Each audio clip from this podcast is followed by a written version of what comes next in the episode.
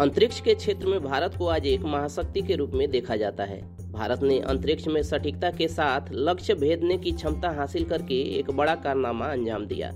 आज दुनिया भर में कहीं भी अंतरिक्ष की बात हो तो भारत का ज़िक्र ज़रूर किया जाता है। पिछले कुछ सालों में भारतीय वैज्ञानिकों ने अंतरिक्ष मामलों में भारत को दुनिया के अग्रणी देशों की श्रेणी में ला खड़ा किया है। दुनिया के कई देश अपने उपग्रह अंतरिक्ष में लॉन्च करने के लिए भारत की मदद लेते हैं। हाल ही में इसरो ने एक साथ 104 सैटेलाइट्स को अंतरिक्ष में लॉन्च करके का कारनामा भी किया है। भारत के अंतरिक्ष सफ़र की शुरुआत आज ही के दिन 19 अप्रैल 1975 में हुई थी, जब भारत ने अपना पहला उपग्रह आर्यभट्ट अंतरिक्ष में लॉन्च किया था। आर्यभट्ट का निर्माण पूरी तरह भारत में ही किया गया था, लेकिन तब भारत के पास उपग्रह लॉन्च करने के लिए ज़रूरी संसाधन नहीं थे। इसके लिए भारत ने सोवियत संघ से समझौता किया।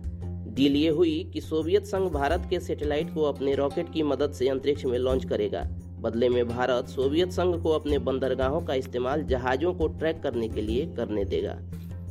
भारत ने आर्यभट्ट को सफलतापूर्वक लॉन्च तो कर दिया, लेकिन चार दिन बाद ही कुछ गड़बड़ियाँ सामने आने लगी। पाँचवें दिन सैटेलाइट से संपर्क टूट गया। सत्रह साल बाद 10 फरवरी उन्नीस सौ बानवे को उपग्रह पृथ्वी के वातावरण में वापस लौट आया। आर्यभट्ट को पृथ्वी की कक्षा में स्थापित करना भारत और सोवियत संघ दोनों के लिए बड़ी उपलब्धि थी। रिज़र्व बैंक ने इस ऐतिहासिक दिन को सेलिब्रेट करने के लिए 1976 और उन्नीस में दो रुपए के नोट पर सैटेलाइट की तस्वीर भी लगाई। उपग्रह का नाम इंदिरा गांधी ने देश के महान गणितज्ञ आर्यभट्ट के नाम पर रखा था।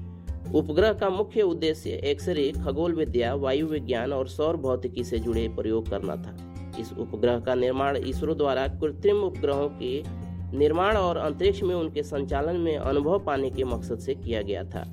इस, इसका मकसद ये भी था कि भविष्य में भारत अंतरिक्ष विज्ञान के क्षेत्र में आत्मनिर्भर हो सके।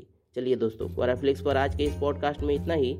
जानकारी आप तक पहुँचती रहे उसके लिए आप हमारे यूट्यूब चैनल को सब्सक्राइब कर लें और फेसबुक पेज को लाइक कर लें। साथ ही साथ अपने दोस्त और रिश्तेदारों के बीच इस वीडियो के लिंक को शेयर भी करें। मिलते हैं एक और पॉडकास्ट में, तब तक keep searching for knowledge and try to be a kind person